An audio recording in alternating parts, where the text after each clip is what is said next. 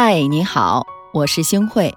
你可以在微信搜索“星慧的夜空”公众号，找到你喜欢的故事。每晚我都会在这里等你。好朋友阿生最近打算换房子住，一开始呢，我很不解，明明他现在租的房子的各方面的条件啊都挺好的。问了他呀，才知道缘由。问题出现在前不久搬来的室友阿金身上。阿金刚搬进来的时候啊，是一个挺友好、客气的人。但是逐渐熟悉之后呢，他每次和阿生聊天，十有八九是工作和生活上的各种不顺。一开始呢，阿生会耐心的去倾听、开解他，给他出谋划策。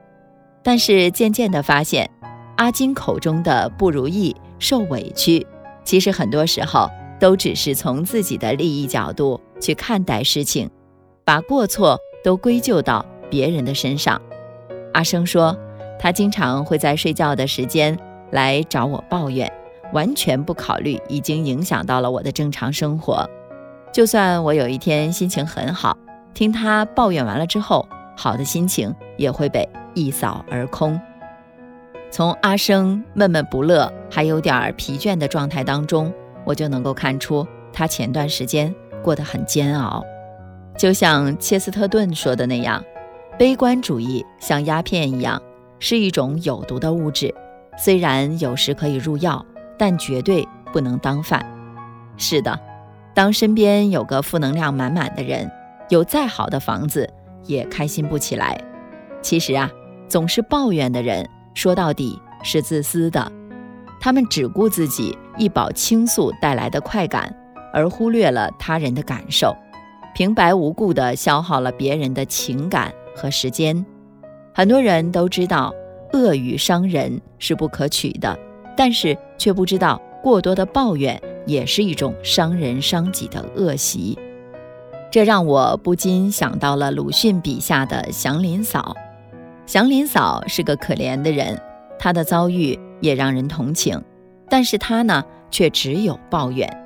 他见到人就诉说儿子被狼叼走的事情，人们一开始啊对他是很同情的，慢慢的呢就是讨嫌了，还加以奚落，最后落得人人讨厌的下场。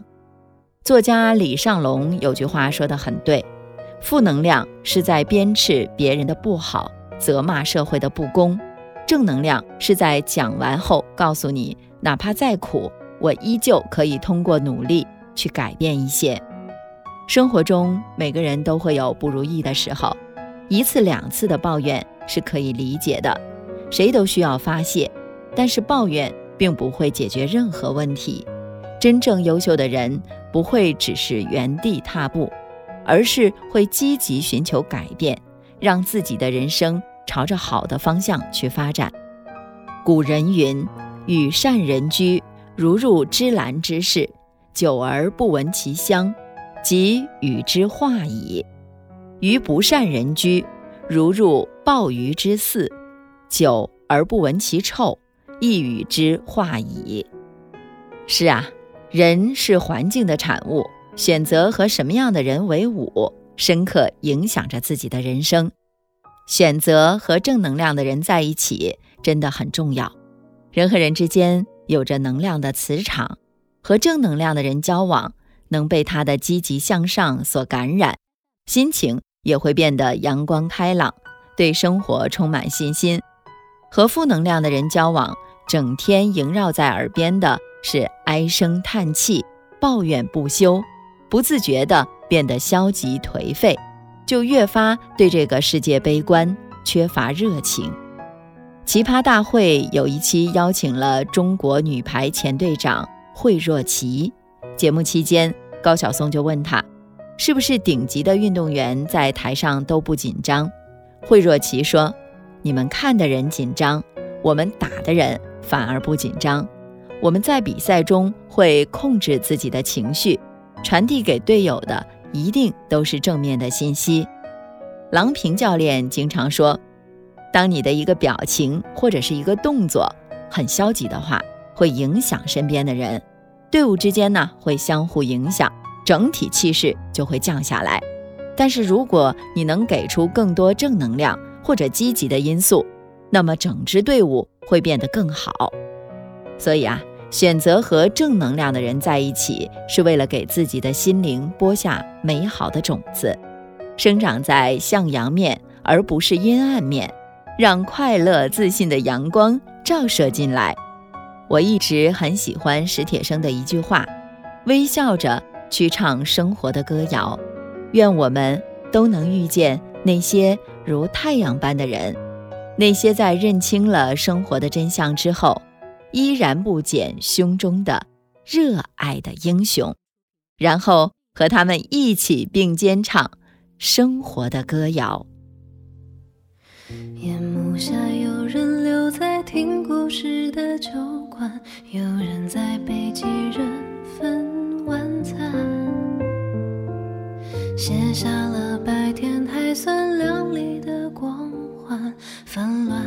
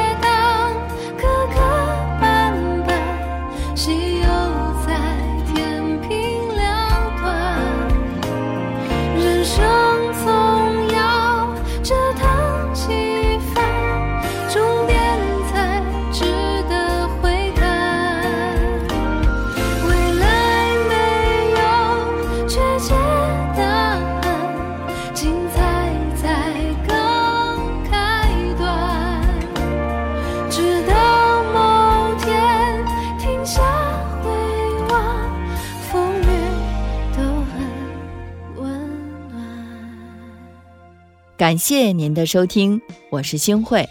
如果您喜欢星慧的节目，请您将我们的节目转发出去，让更多的朋友走进我们的夜空。每天晚上，我都会在星慧的夜空里和您说晚安，晚安，好梦。